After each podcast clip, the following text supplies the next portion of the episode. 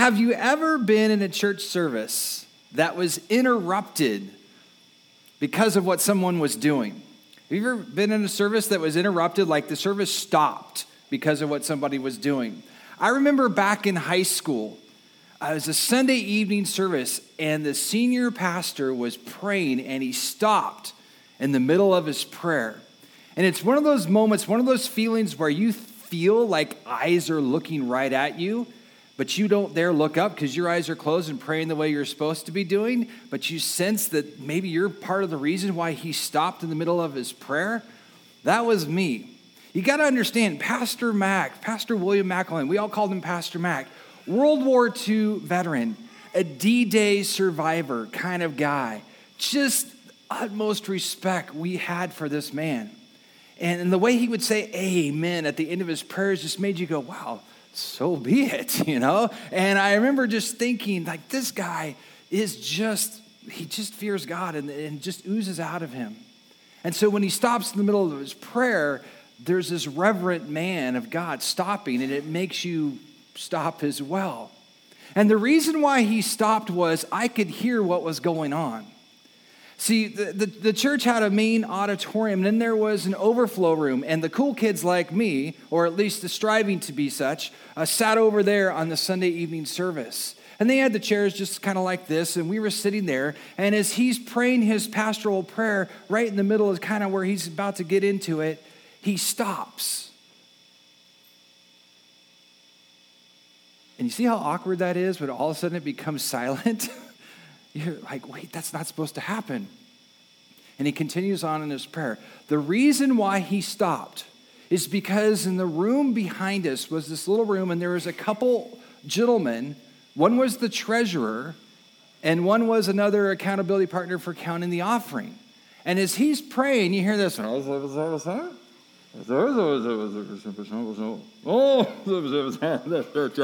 kind of thing going on, right? And it just keeps going. And I remember thinking, my buddies are with me, and I remember thinking, I am like this, and my head is bowed, my eyes are closed. I am not talking, no one's talking to me, and why does it seem like someone's talking? And then he continues on his prayer. Right after that prayer, the amen comes through. About a minute later, guess who walks in? All the parents that look of, oh, you are so busted. Just wait till church is over. And I wanted to speak out and scream out, it wasn't me, it wasn't me. But of course, you're supposed to be quiet and not say anything in church because the pastor's going to get started. I'll never forget that day, that moment, that evening of that church. It remains an unforgettable day in church for me, uh, just, just with what happened. And as we continue our series in knowing the truth about Jesus in the Gospel of Luke, we were in the hometown of Nazareth last week, uh, where Jesus grew up. And Luke told us the people in Jesus' home church drove him out of that church in the, with the intent to kill him. And that certainly had to be an unforgettable day in the life of that church, in my mind. I think so much so that Jesus didn't forget it and he never returned to the city of Nazareth, to the synagogue there. And after that day, Luke goes on to tell us that Jesus went from Nazareth to the Sea of Galilee, to the fishing hub of all of Israel.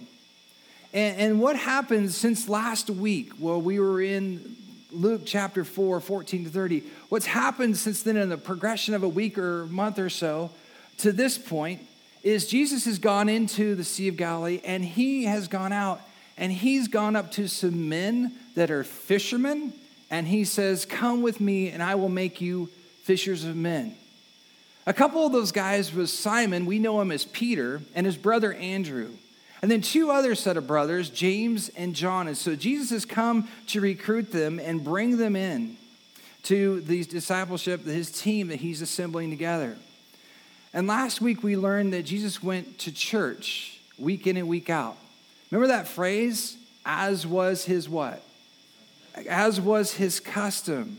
Well, Jesus continues this custom, if you will, but in a new town and in a new church or a new synagogue, as it were.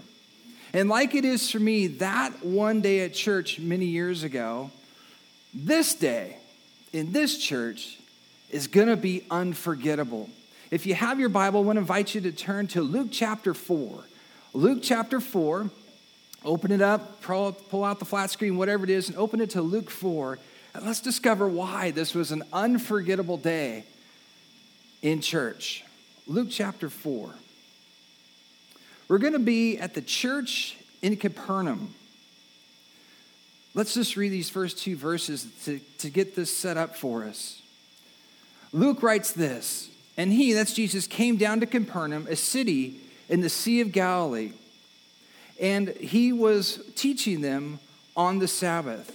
And they were amazed at his teaching, for his message was with authority. Father, we thank you that your word is authoritative.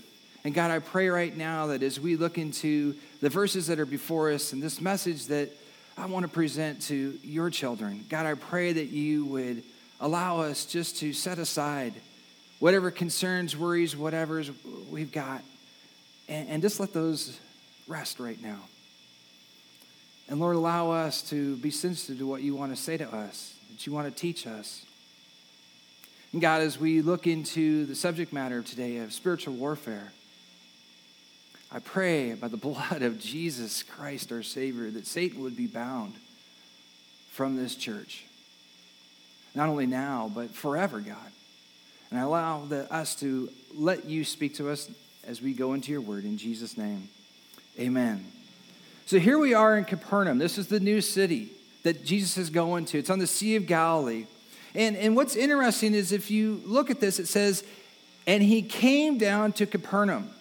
And because of me having the gift or curse of being a detailed guy, depending upon how you look at it, I had to stop and go, wait a minute. Is this correct? Is this right the way it should be? It doesn't seem like it, it should be, that, that, that he comes down to this place. But I, I, put together a map up here that I want you to look at. And you'll notice, uh, if this works for me, you'll notice here that here's Nazareth. And if you think of this, is going to be north, this is going to be south, and west, east, right? But it says what? He came down. So if you're in my thinking, you're, don't you mean south? Right? And yet it says he came down. So is this an error in scripture? What's going on? Why does it say that? Again, maybe it's the curse of being a detail guy that I am, but here, here's what's going on. This is not about geography. This is about topography. What you have in Nazareth is an elevation of about 1,200 feet above sea level. And when he goes to Capernaum there, it's about 700 feet below sea level. So when it says he goes down, it's like a 2,000 foot difference in elevation. That's all that he's saying here. And I just want to bring that detail to your mind in case you're wondering wait a minute, if I was to look at a map, down means, oh, it's, oh, it's topography. Okay, okay, I'm, I'm with you. Can we keep going? Yes, we can. So here he is. There's Capernaum is one of about 30 cities in the Sea of Galilee. It's probably one of the bigger ones, and it's certainly the hub for the fishing industry there on the Sea of Galilee. And since Jesus was rejected in Nazareth, Capernaum becomes his new home. In fact, so much so that it becomes really his new ministry headquarters for the next three years that he's going to do ministry. As we look back again to verse 31, it says, He was teaching them on the Sabbath. And what I did is I put together a slide that just kind of gives you a perspective of a synagogue from, from that time. Uh, there you go. This is just uh, basically based on an excavation that they did of a synagogue in the area of Galilee. And remember last week we mentioned that, that there were scrolls? Well, right here are the scrolls. And so an attendant would walk over here, grab a scroll, bring it to here, and they do their, their reading and their worship service from, from that point on. So when you think of a synagogue, just kind of picture something like this. This is a bigger one. This is not probably as big or as extravagant as the one in Nazareth, but this is Capernaum because it's a bigger city. Potentially, there's a little bit more money in that area because of the fishing industry and whatnot. So they have a little bit more, perhaps. And this excavation of this shows this. And so here he is, it's as was his custom, like it said in verse 16. Here he goes into the synagogue teaching again. And this never stops until the cross. If you think about that, for three years of ministry, he's continually, wherever he is, he's going to the synagogue week in and week out until he goes to the cross. And then it says in verse 32, verse 32 that his message was given with authority. Why is that distinct right there? It says it was authority. Well, what you need to understand is when someone got up to speak and would teach in a synagogue, their authority typically came from two sources. One source would be Jewish tradition. So somebody might make a statement. A teacher might say, well, it's this, or interpret scripture this way, or have something they present. And they say, on the authority of Jewish tradition. Oh, the second resource or kind of point that they would go back to as far as authority would be, well, I say this or present that based on what other rabbis, more seasoned rabbis, older rabbis, a little longer beard, a little grayer beard, have said. And so they would say, On those authorities, I give you this. Well, when Jesus gets up to speak, the, the, the understanding here is he's not having to go to tradition or to another rabbi to have a platform to give authority. It's on his alone because who is he? He's God.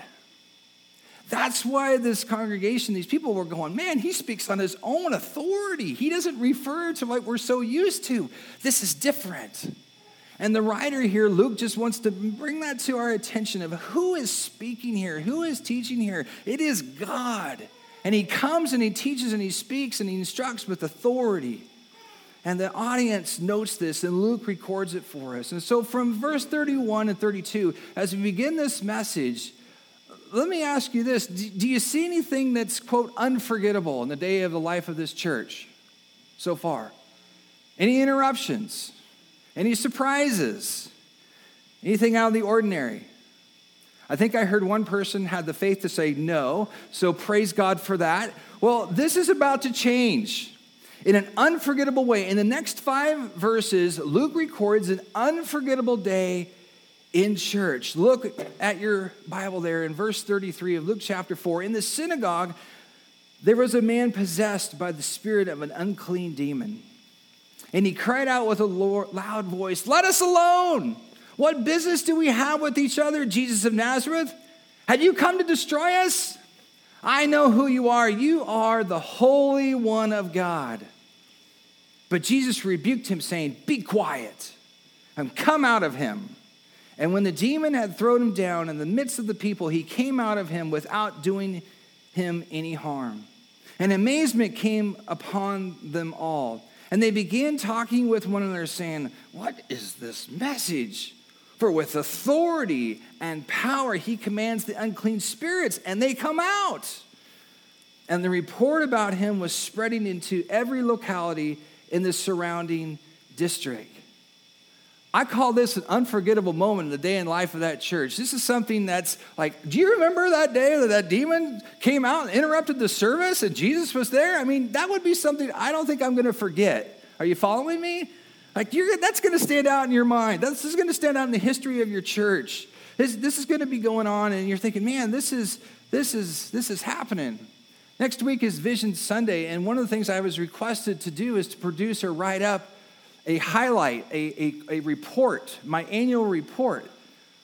Friends, if this had happened in my church, I would have said, uh, and my highlight of my annual report is this day in church, right? It, it stands out, it's unforgettable.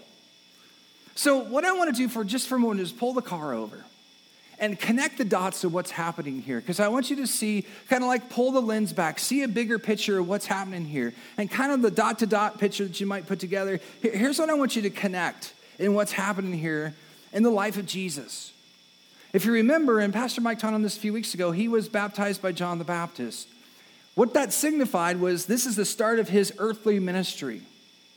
And what we see the next event happening is that Jesus is, goes away up to a mountain, and we know that is the Mount of Temptation. He's there for 40 days, 40 nights.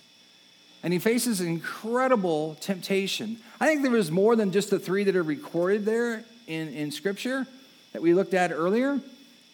But it's amazing the amount of temptation. The, the, the devil comes right at Jesus. And then what we see is Jesus goes to Nazareth. And what do we see there? The church tries to kill him at this point. So we've got temptation going on, we've got a threat to his life, and now here we are showing up in the church of Capernaum, and a demon shows up to confront Jesus. This is the big picture of what's happening. Since Jesus got baptized, The battle is on.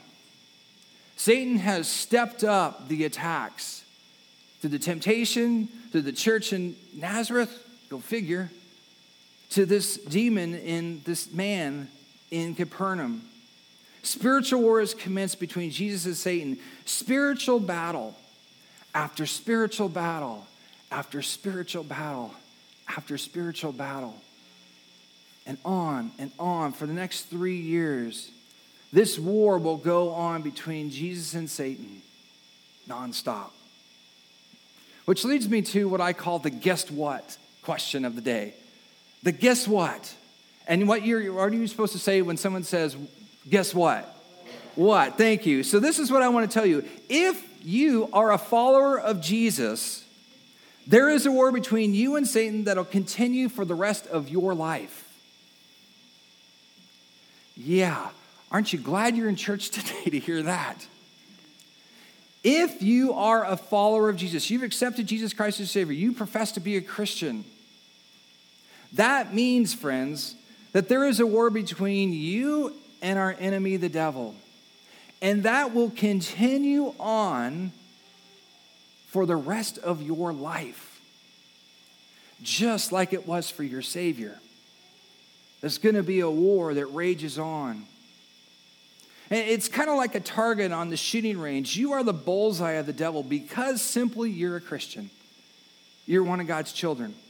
1 Peter 5 8, I put it up on the screen. It says this Your enemy, the devil, prowls around like a roaring lion looking for someone to devour. Peter likens the devil to a roaring lion. You know what the Bible likens you and me to? Sheep. Bah, like not good. I'd rather come out with a roar, but no, we're sheep. And while this can be unsettling to hear if you stop and you think about it, given that this attack is going to go on for the rest of your life if you're a follower of Jesus, I want to remind you of a great promise that Jesus has given us to believers. And it's in John 16 33. I put this up on the screen. In this world, you will have trouble. But, big capital B U T, take heart. I, Jesus says, have overcome the world. I've overcome it all. I was victorious. We know troubles, don't we? And we know temptations, do we not? I mean, we do, we do, we do. But Jesus says, take heart, be encouraged, don't give in. Through Christ, you can overcome whatever Satan throws at you. Jesus, our Messiah, has overcome. At the cross and at the resurrection, he was victorious. Jesus defeated Satan and demons once and for all. This is that moment in the service where you say, Amen. Because it's true. We have hope, friends. In fact, Luke shows us some more examples of how Jesus has overcome the world. Look back in Luke chapter 4. Let's pick it up in verse 38. It says, Then Jesus got up and left the synagogue and entered Simon's home. Remember, Simon was one of those people I mentioned that he went out to call people disciples? Simon, better known for us as Peter. That's why I share this with you, because now we get a picture of how this is going to roll. He enters Simon's home. Now, Simon's mother in law was suffering from a high fever, and they asked him to help her. And standing over her, he rebuked the fever, and it left her. And she immediately got up and waited on them. And while the sun was setting, all those who had any who were sick with various diseases brought them to him. And laying his hands on each one of them, he was healing them. Demons also were coming out of many, shouting, You are the Son of God, but rebuking them. Jesus would not allow them to speak because they knew him to be the Christ. Some unforgettable moments, at least maybe not at church, but now it's in someone's house. And outside that evening, when the sun had set and the synagogue or the Sabbath day was over. So get the picture here. It, it, I don't know what your plans normally are after church on a Sunday, but most people go and eat. Amen? All right, so we're with you're, you're with me. All right, so they go and eat. So here's Jesus going to Peter's house, Simon Peter's house, presumably to have a meal. And when they get there, it's probably maybe on the way. Imagine the conversation, and it's like, well, you know, my mother-in-law, she's at her house, she's widowed, you know, because we don't have social services. She's we take care of her. But she's sick. She's running a fever. She's been running, who knows how long. And Jesus comes in there and it shows us that he has dominion and power to overcome even a fever. And we know how intense those can be. If you've had kids and, and you kind of freak out over those from time to time. Because Jesus said, in this world, you're going to have trouble. Trouble like what? Well, trouble like a fever. Trouble like what they said here was people that had sickness. Trouble that people are even possessed by demons. You're going to have that in this world. You're going to have all kinds of problems and troubles and things that are not good. But Jesus says, Take heart. I've what? I've overcome it all. Whether it's the trouble of sickness or demonic activity, Jesus has overcome the world. The crowd acknowledges this. They acknowledge Christ's authority. And Luke puts that in here for us. Jesus authenticated, he proved of his authority through these miracles that we see here in these verses. You know, I'm thinking if social media was going on at this point and all that's happened with Jesus, except for the people in Nazareth, I'm thinking a lot of people in Capernaum are like, I want to be a request of Jesus' friend on Facebook, right? I mean, it's growing now. And if he was on Twitter, I'm thinking all the people are like, dude, did you see what he's tweeting? Look at what's going on. He's number one. This is what's trending. It's happening. It's taking off right now. All in the midst of Satan's attack against Jesus, we see the work of God coming through and changing people's lives. And so, for the remainder of our time this morning, I want to return to this big picture the spiritual war between Jesus and Satan. As I said earlier, Write this down if you haven't. If you're a follower of Jesus, there is a war between you and Satan that will continue on for the rest of your life. It's going to be that way. I just want to say this too. That's the bad news. But it's not the only news. I have good news for you. And in knowing the truth about Jesus of this series, I have that. Here it is. I just want to put this out here for you. You, as a believer, are destined to be victorious in every spiritual battle you encounter. Now, don't raise your hands, but do you really believe that? That you are destined to be victorious in every spiritual battle you encounter? I just want us to stop and realize this, friends. So much of our Christian life, including mine, thinks, well, I can't win that battle. That's too great of a battle. That's too great of a temptation. That sickness is too much. There's no way that this will be overcome by God. But I want to submit to you is as far as the spiritual battles that go on, you're destined to be victorious. I want to share you with you this morning, the remainder of our time, three facts of why that's true. And then I want to share with you three steps you can take to help you be victorious in your life. And so, as you encounter spiritual warfare, remember, remember these facts. The first one is this Jesus has authority and dominion over Satan and his demons. If we look back in Luke 4, verse 35, Jesus says, Be quiet and come out of him. And we see that continues on with the verse that that's exactly what happens. You imagine if he didn't? What would the narrative be then? Uh, then I would say, well, this fact couldn't be factual, but it is. In Ezekiel 28, we're, we're told that Satan was God's most beautiful creation. And, and, that, and that Satan is, not somebody who we see depicted oftentimes as a red faced man with horns and a pitchfork, but that he was a beautiful creation of, the, of our Father. Yet, because of this beauty, and he noticed apparently there were mirrors for him to look in, he became consumed with pride and rebellion, and as a result, he was cast out of heaven.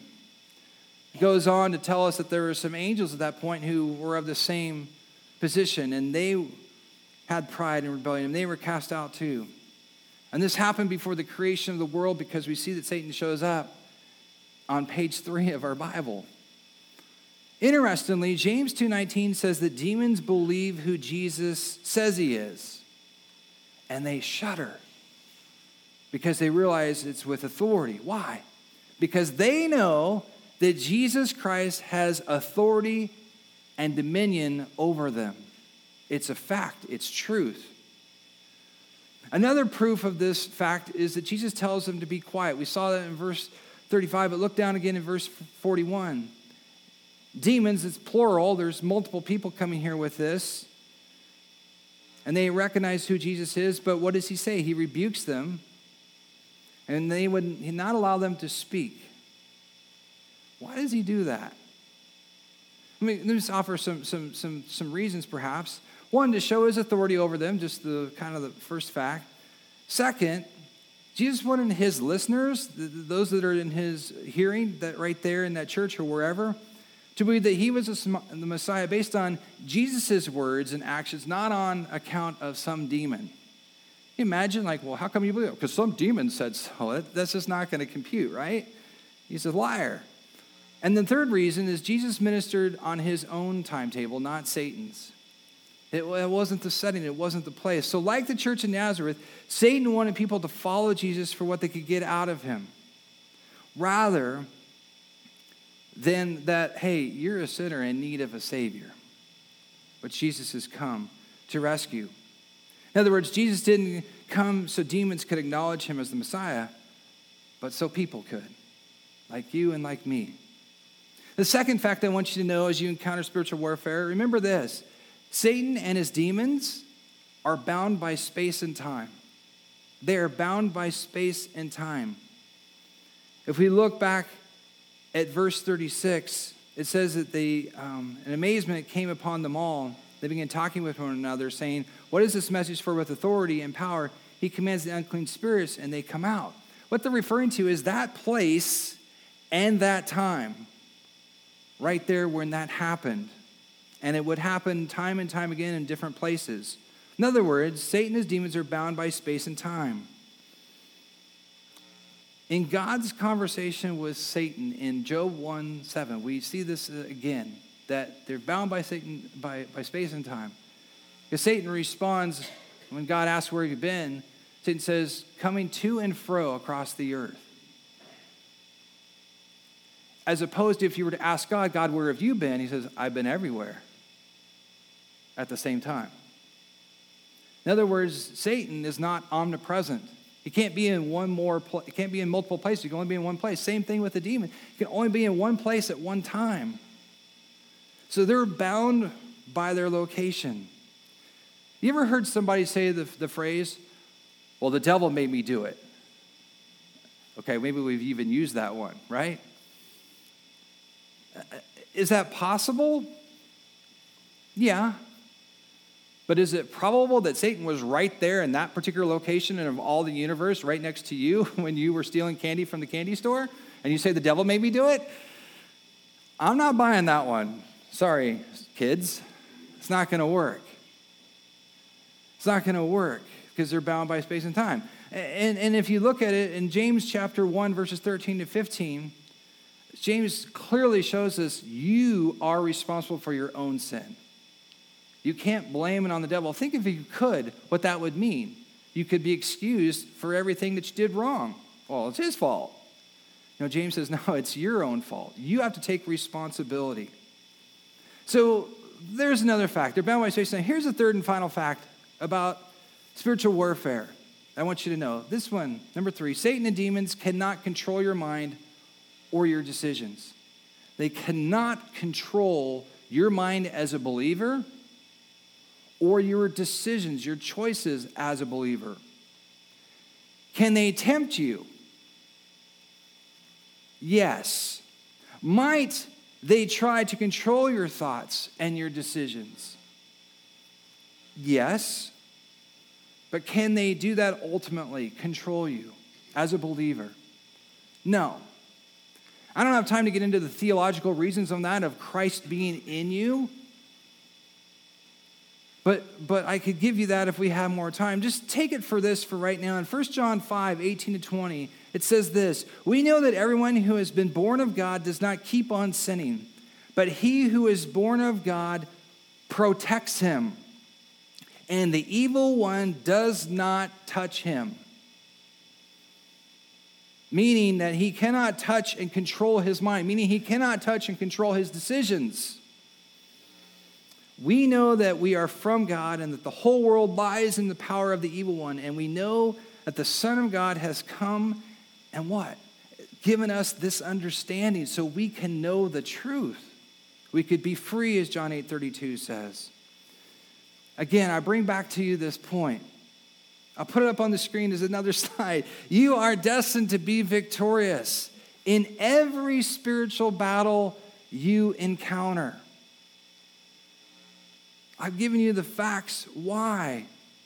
These are factual truths. This is, if you will, the textbook knowledge of truth here. But then I started thinking, well, how can we actually be victorious? I get the truth, I get the facts, I hold to that, I cling to that. Well, Luke sets this up for us with the conclusion of chapter 4. Look at verses 42 to 44. When the day when day came, Jesus left. So this is basically the next day. This is on Sunday. Jesus left and went to a secluded place and the crowds were searching for him and came to him and tried to keep him from going away from them. But he said to them, I must preach the kingdom of God to the other cities, for I was sent for this purpose. And so he kept on preaching the synagogues of Judea. How can you be victorious in spiritual warfare? This gives us kind of a picture of how you can do this. Let me give you some th- three steps that you can take. As you battle through spiritual warfare, take these three steps. Number one, resist the devil and draw near to God. Resist the devil and draw near to God. Luke tells us in verse 42 before Jesus left Capernaum to preach the kingdom of God, Jesus went to a secluded place. Jesus went off to draw near to his Father. The question that falls often with this when we see this is like, what was he doing there? I just gave you the answer to draw near to his Father. If you go through in Matthew's account of Jesus' life, and Mark and John's, over and over and over and over again, we see Jesus going off to pray, Jesus going off to a secluded place, Jesus going away for a little while. Why? to meet with his father, to resist the temptations that would come his way, because there's a battle going on. And Satan only has until the cross to get the victory against him, just once, just to mess up once. And Jesus takes, before he goes off to do ministry, he takes off and says, I'm going to go away to be with my Father. I need that fellowship with him. I need that time with him. I'm thinking if Jesus does that, shouldn't we, as his children, do the same? To think that we could go into spiritual warfare or a battle of the day and think, I don't need to spend time with my father. I'm thinking Jesus did, and you don't have as much battles going on. Man, means you should at least take and spend some time with them to, to resist the devil and do that. James 4 7 and 8 says, Submit yourselves therefore to God. Resist the devil and he will flee from you. Draw near to God and he will draw near to you.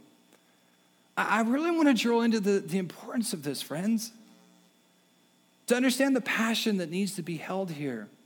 A number of years ago, uh, we were getting ready to leave my house, and Kendall, my daughter, was four at the time, and I asked permission to share this story, and she said, You can, but just tell them I was four and that I'm 10 now. I'm like, Okay, so you know.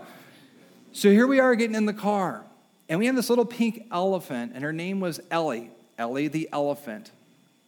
And as I was strapping her in, Ellie fell down and miraculously fell down and hit the floor and fell out of the car. We're still in the garage, mind you. The car's not even running.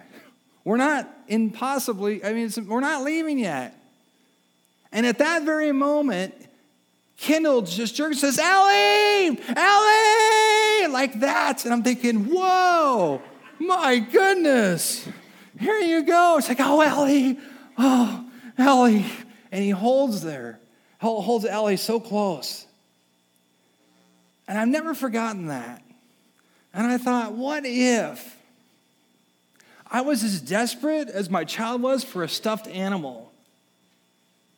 as I was to draw near to God, that God, I want you. I will not go on with my day without you. That's the kind of passion, that's the intensity I think we've got to understand. When I put up here, here's a step, oh, resist the devil and draw near to God. No, I'm talking passionately. That is everything to you, that you cannot go on with life without your Ellie, if you will. That's what I'm looking at here. That's what I'm understanding. That's what I want to convey. As you battle through spiritual warfare, here's another step know your weaknesses and be alert to their temptations. In verse 43, Jesus gives us a response to the crowd. He says, I must go and preach the kingdom of God to other cities also, for I was sent for this purpose. The key words here in this verse for me are preach and purpose. Preach and purpose. That's what he came to do. He did so also in the context of this spiritual warfare that is going on. In the face of temptation. And as you live for Jesus, you'll do the same in the context of temptation, of the context of spiritual warfare. But the Bible tells us in 1 Corinthians 10 13, no temptation has overtaken you that is not common to man. God is faithful, and he will not let you be tempted beyond your ability. But with the temptation, he will also provide the way of escape that you may be able to endure it. 1 John 4 4 puts it this way Little children, that's us, you are from God and have overcome them. For he who is in you is greater than he who is in the world. But you still must know your weaknesses and be alert to their temptations. You need to have barriers put in place. You need to know where am I weak and have barriers set up to prevent, if you will, the law of gravity of sin taking place. Years ago, I was up at the Space Needle in Seattle because my brother lives up there, still does. And I just, it just struck me. We went up high to this Space Needle, and I remember, I know you're going to find this unbelievable, but did you know they have a guardrail outside when you walk out? Can you believe that? I thought, why? What do we have this here for? And then that wasn't enough. Some guy got the idea that said, you know what, we need to put cables going down so you can't climb up out over the railing. I'm thinking, well, this is ridiculous. And did you know that they put in another barrier for the person that somehow missed the other two? There's a net about 10 feet below there that if you jump out as far as you can, the net will catch you. After that, the law of gravity takes effect completely. I wonder how many times in our walks with Jesus we know our weaknesses, we know their temptations, but we start at the net to think that we can overcome that. Friends, you've got to have a lot more barriers. Maybe you need to stay away from Seattle, so to speak. So you're not even close to giving in to what Satan would love to do to bring you down. Last step I would suggest we take as you battle through spiritual warfare is to put on the full armor of God. Put on the full armor of God. In verse 44, Luke tells us that Jesus kept on preaching because verse 43 tells us that was his purpose.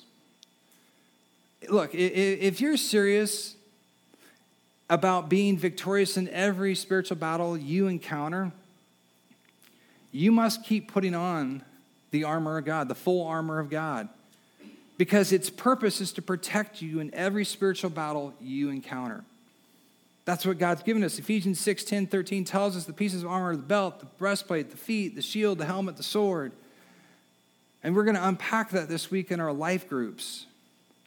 I just want you to think of it this way with the armor of God. Many of us have been driving down or up and down the freeway, and you know those Caltrans signs that come out there and they'll say how many minutes it is to the airport or whatever? Have you ever seen the one that says click it or what? Ticket. Now, thankfully, I have my seatbelt on, but for some reason, people think, oh, I can drive without one, even though the law says you're not supposed to. In the same way, I wonder how many times we go out to face spiritual battle and think, I don't need any of those weapons or uh, devices of protection. I'm good to go. And God is saying, No, buckle up, buddy. You're in for a battle. You need to be prepared by resisting the devil, drawing near to God, to know your weaknesses, and the temptations that go with them, and having the full armor of God put on you. Let me give you a final reminder as I close. And it's this In the end, Satan and his demons lose, and we win. Did you know that? It, Revelation 20 puts it this way, verse 10 And the devil who had deceived them was thrown into the lake of fire and sulfur, where the beast and the false prophet were, and they will be tormented day and night forever and ever. In other words, they're gone forever, never to come after us again. We win. And like an unforgettable day in church, I hope that a promise like this will be and remain unforgettable in your life. Lord, we stop and we thank you for the hope we have in you. And Lord, I pray for each of us that are going through whatever battles we're going through, that God, we would follow these steps that we've looked at, that God, we would do what you've called us to do, and that we would not wander away without being prepared. God, thank you for this hope that we have in you. Thank you that we know in the end we win because you overcame the world. Thank you, God. In Jesus' name, amen.